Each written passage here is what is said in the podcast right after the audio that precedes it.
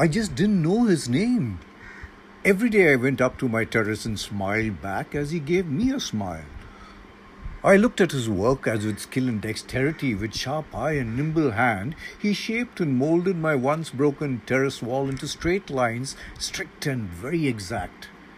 With a quick turn of hand, his little spade lifted slurry cement from rusty basin. Then, with fluid flow and flourish, the cement flew, and with careful use of precise force, it gripped fast on rough hewn wall, fighting gravity, yet settling meticulously. I watched his skill each morning and knew his little team called him their Mukaddam, their leader. His work told me why. But I just didn't know his name.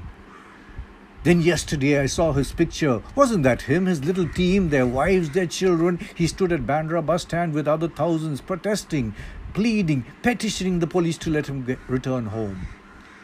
Was it him again in another newspaper, another state, UP?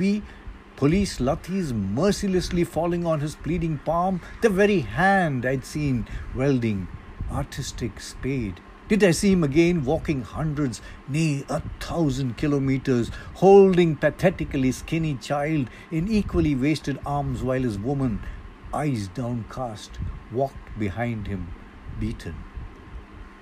I didn't know his name.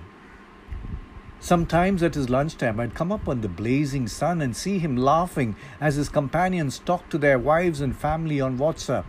I'd surreptitiously peep and see a pretty village belle laughing to her man, and in his eyes I'd see love.